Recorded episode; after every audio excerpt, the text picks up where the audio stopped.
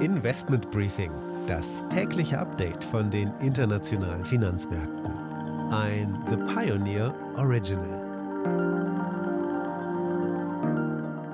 Guten Morgen, heute wieder aus Berlin, wo ich diese Woche für Sie unterwegs bin. Schön, dass Sie wieder dabei sind. Mein Name ist Annette Weißbach und ich blicke auch heute wieder auf die wichtigsten Themen an den Märkten. Heute ist wirklich viel los. In Berlin steht ja seit gestern das Fundament für die neue Ampelregierung aus SPD, Grünen und der FDP und die Details des Koalitionsvertrages, die müssen verdaut werden. Gleichzeitig trübt sich die Stimmung ein an den Märkten in der Wirtschaft. Der IFO-Index zum Beispiel ist gestern den fünften Monat in Folge gefallen und das Problem der Lieferkettenengpässe wird immer schlimmer. Hinzu kommt die Corona-Krise, die nun in der vierten Welle Deutschland besonders schlimm trifft und dem Einzelhandel Sorgen bereitet. Die Stimmung ist wie gesagt eingetrübt. Der DAX ist weiter unter der Marke von 16.000 Zählern. Damit der Blick auf die Themen des heutigen Investment Briefings. Wir sprechen über Wasserstoff und dazu ein Interview mit Simon Schäfer-Stradowski von ICAM. Die Türkei ist ein weiterer Schwerpunkt mit einer Einschätzung von dem Portfoliomanager Sergei Dergachev von Union Investment. Und natürlich mit Anne Schwedt in New York schauen wir auf die Wall Street, unter anderem auf den Immobilienmarkt. Und die Aktie des Tages ist Daimler Trucks.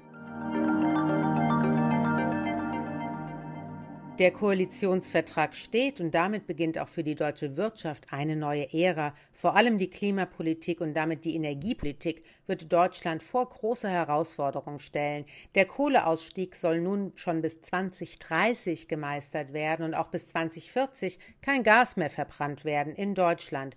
Die Zukunft für die Energiesicherheit wird im Wasserstoff gesehen. Dazu habe ich mit Simon Schäfer-Stradowski, dem Geschäftsführer von ICAM, dem Institut für Klimaschutz, Energie und Mobilität, gesprochen. Ich habe ihn gefragt, woher denn die benötigten Investitionen kommen sollen. Die Investitionen sollen aus der Wirtschaft und der Industrie kommen, denn die haben das hohe Interesse, zeitnah in eine nachhaltige und damit klimaneutrale Wirtschaft überzugehen. Und dafür braucht die, die Industrie, dafür brauchen die Unternehmen, die Investoren, der Finanzmarkt klare Vorgaben, auf was sie sich einstellen können. Das heißt mit anderen Worten, dass Wasserstoff als Investitionsklasse erstmal klare Regeln braucht, damit es interessant wird? Absolut, denn ich muss ja wissen, worein investiere ich und gilt das auch noch in zehn Jahren.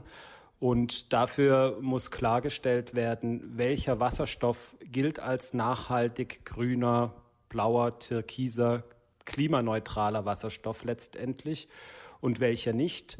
Und kann ich den Wasserstoff, wenn ich ihn denn produziere, dann auch übers Gasnetz in Zukunft transportieren oder eben über ein neues Wasserstoffnetz, das aus dem Erdgasnetz gebildet wird. Und wie kann ich ihn handeln? Wie kann ich ihn sozusagen auch hatchen? Kann ich einen, habe ich einen Wasserstoffmarktplatz? Habe ich einen Wasserstoffindex, an dem ich mich bei Langfristverträgen orientieren kann? All das muss beantwortet und geregelt werden. Ich würde Sie gerne nochmal gerade zu dem Thema Wasserstoffmarktplatz und den Wasserstoffmarkt fragen. Ähm, gibt es denn sowas schon oder äh, ist es in befindlichem Aufbau?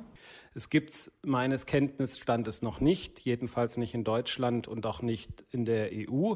Die Strombörse und die Energiebörsen überhaupt, also auch wo Erdgas gehandelt werden, fangen an, solche Produkte aufzulegen. Aber auch hier muss man klar sehen, fehlt es noch an einer gewissen Entscheidung, nämlich an der Entscheidung, kann ich Wasserstoff erst einmal neutral, farbneutral als Commodity handeln, so wie ich jetzt auch Erdgas handle. Und wie komme ich dann an grünen oder nachhaltigen oder klimaneutralen Wasserstoff ran? Dafür muss ich vermutlich zusätzlich einen Zertifikatehandel aufmachen. Hierfür gibt es erste Testprojekte auf europäischer Ebene. Certify ist hier zu nennen.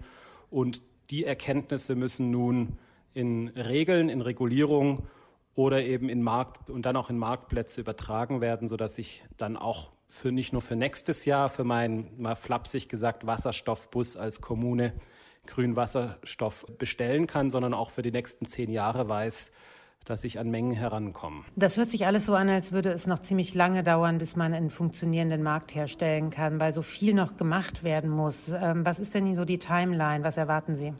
Also wenn man jetzt sieht, dass ähm, die nationale Wasserstoffstrategie, aber auch die Koalitionsvereinbarung hier in Zeiträumen von 2030 machen wir ein bisschen was und bis 2040 etwas mehr sprechen, dann sieht man schon, hier wird in Dekaden gedacht und in sehr unterambitionierten Vorgaben und Zielen, wie ich das sehe. Und solange man hier im Wagen bleibt, denke ich nicht, dass die Energiewende gelingen kann, wie sollen die ganzen Energiemengen, die meinetwegen aus Wind und Solar weltweit bereitgestellt werden, transportiert und für die Industrie und die Unternehmen nutzbar gemacht werden. Wenn man denn jetzt glaubt, Wasserstoff ist die Zukunft als Anleger, wie kann man denn in den Rohstoff investieren, wenn er überhaupt noch nicht handelbar ist?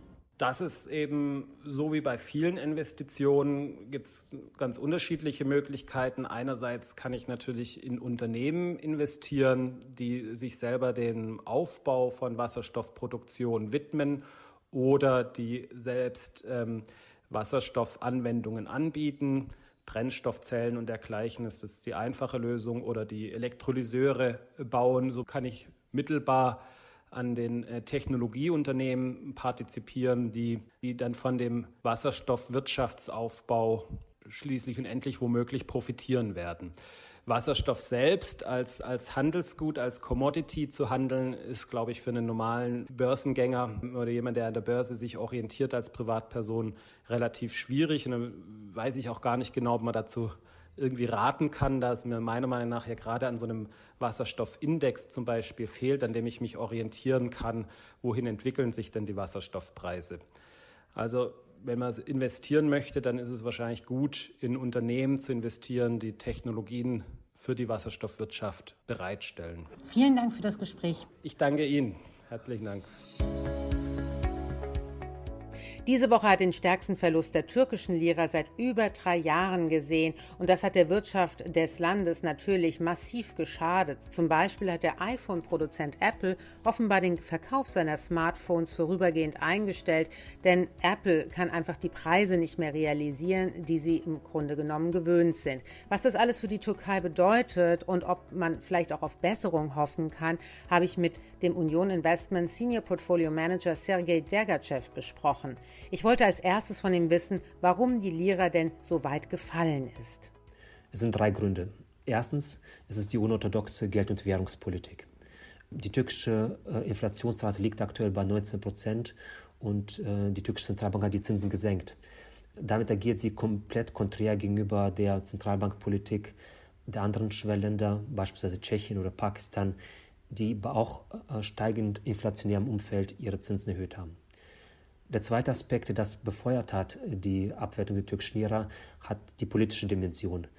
Die direkte Intervention von Präsident Erdogan auf die Geld- und Währungspolitik, aber auch in den letzten Monaten bei der Besetzung von wichtigen Zentralbankposten, das ist etwas, wo Türkei auch äh, sehr eindeutig auch äh, hervorsticht gegenüber anderen Schwellenländern.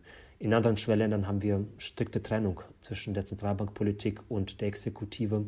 Und in der Türkei haben wir vermehrt auch deutlich mehr Intervention, wie beispielsweise jetzt mit der Bitte nach mehr Zinssenkungen durch äh, Präsident Erdogan, wo das auch insgesamt von Investoren insgesamt negativ und auch mit Fragezeichen wahrgenommen wird. Und der dritte Faktor, der das Bild auch abrundet und auch äh, zusätzlich Druck auf die türkische Lira aus, ausmacht, ist natürlich, dass in den letzten Tagen der US-Dollar stärker gegangen ist. US-Dollar, wenn der stärker geht, ist immer ein Zeichen für leicht gestiegene Risikoaversion und insgesamt bei stärkerem US-Dollar leiden in der Regel die schwellender Währungen und die türkische Lira ist auch keine Ausnahme. Natürlich ist es wichtig, auch nach vorne zu blicken und ich wollte auch von ihm wissen, wie denn die Türkei wieder stabilisiert werden kann. Was die Märkte jetzt brauchen, ist auf jeden Fall ein bisschen Ruhe. Wie sagt man so schön, no news is good news. Und die Investoren schauen vor allem wird es möglicherweise durch diese Phase der Ruhe auch insgesamt perspektivisch zu einem Umdenkprozess bei der Regierung Erdogan und der Zentralbank geben.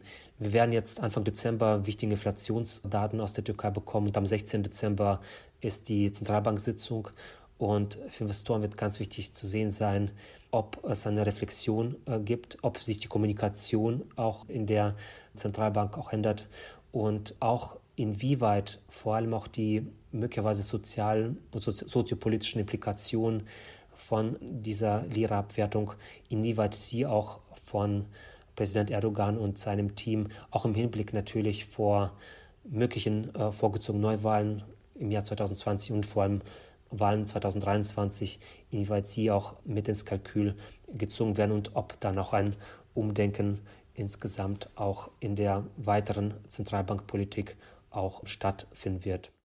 Vielen Dank, Sergei Dergachev von Union Investment. This is a five train. The next stop is Wall Street.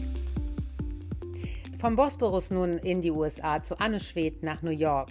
Normalerweise ist die Zeit vor den Feiertagen eher eine ruhige Zeit für den Immobilienmarkt, doch zurzeit sehen wir eher das Gegenteil. Wie erklärst du das denn, Anne? Ja, die Zahl der Hauskäufe ist ungewöhnlich stark gestiegen. Das hat dazu geführt, dass die Nachfrage nach Hausfinanzierungen im Vergleich zur Vorwoche um 1,8 Prozent gestiegen ist. Finanzierungen für Neukäufe sind sogar um 5 Prozent gestiegen. Und das ist jetzt schon die dritte Woche in Folge, dass wir da einen Anstieg sehen. Analysten sehen als Grund dafür, dass viele Hauskäufer befürchten, dass die Zinsen für ihre Finanzierungen schon bald ansteigen könnten. Und jetzt wollen sie sich noch schnell eine niedrige Rate sichern. Der Hauskauf selbst ist im derzeitigen Markt ja so schon teuer genug. Im Schnitt leihen sich die Menschen derzeit 407.000 Dollar für ihren Hauskauf. Im Vergleich zur Vorwoche sind auch die Finanzierungsraten für eine 30-Jahres-Hypothek von 3,2 Prozent auf 3,24 Prozent gestiegen. Und die Immobilienkäufer gehen auch davon aus, dass die Zinsen noch weiter steigen werden. Der Notenbank wird nämlich nichts anderes übrig bleiben, als die Zinsen zu erhöhen, wenn es mit der Inflation hier so weitergeht. Wenn wir es gerade schon von der FED und der Inflation haben, da kamen gestern ja auch noch wichtige Daten raus. Ja, und zwar sind die Preise für Konsumgüter, Lebensmittel und Energie ausgenommen im Jahresvergleich um 4,1 Prozent gestiegen. Das ist der höchste Wert seit 1991. Die Notenbank schaut ganz genau auf diesen Wert und nimmt ihn auch als Grundlage für Zinsentscheidungen. Der Wert ist nämlich nicht so stark den Schwankungen unterlegen, die es bei Lebensmittel und Energie gibt. Gestern gab es übrigens auch neue Zahlen zum Arbeitsmarkt. Die wöchentlichen Erstanträge auf Arbeitslosenhilfe sind auf den niedrigsten Stand seit 52 Jahren gefallen. Weniger als 200.000 Menschen haben in der vergangenen Woche zum ersten Mal Arbeitslosenhilfe beantragt. Das ist ein gutes Zeichen und zeigt auch, wie gut sich die Wirtschaft hier von der Corona-Pandemie erholt und dass die Menschen offenbar weniger auf staatliche Hilfe angewiesen sind. Also diese beiden Zahlen jetzt zusammengenommen, ist es sehr wahrscheinlich, dass die Notenbank die Zinsen hier bald erhöhen wird. Vielen Dank, Anne. Wir hören uns dann morgen wieder.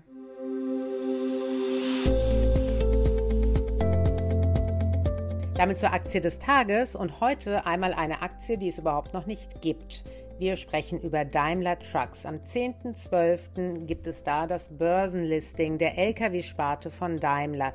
Daimler wird 65 Prozent seiner Lkw-Sparte an diesem Tag an die Börse bringen. Der Grund dahinter ist, dass Daimler eine ähnliche Struktur verfolgt wie auch wir es bei Siemens gesehen haben, aber auch bei anderen Unternehmen, dass eigenständige Geschäftsbereiche besser eigenständig sind, denn dann werden sie an der Börse höher bewertet und können vor allem ihre Bilanz auch nutzen, um Akquisitionen zu tätigen, um Kapitalmaßnahmen zu tätigen. Sie haben einfach mehr Freiheit.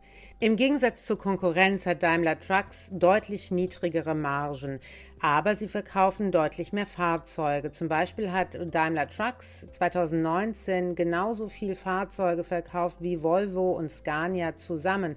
Die beiden Konkurrenten haben allerdings fast eine doppelt so gute Marge. Das ist ein Problem natürlich, aber birgt auch sehr viel Potenzial für Verbesserung. Schauen wir nochmal darauf, was dann am 10.12. passiert, denn es ist ein Börsenlisting, kein Börsengang. Wer bereits Daimler-Aktien besitzt, erhält dann zusätzlich Aktien der Daimler Truck Holding. Die Zuteilung erfolgt automatisch und zwar im Verhältnis 2 zu 1. Wer also bislang 20 Daimler-Aktien besitzt, bekommt 10 von Daimler Truck.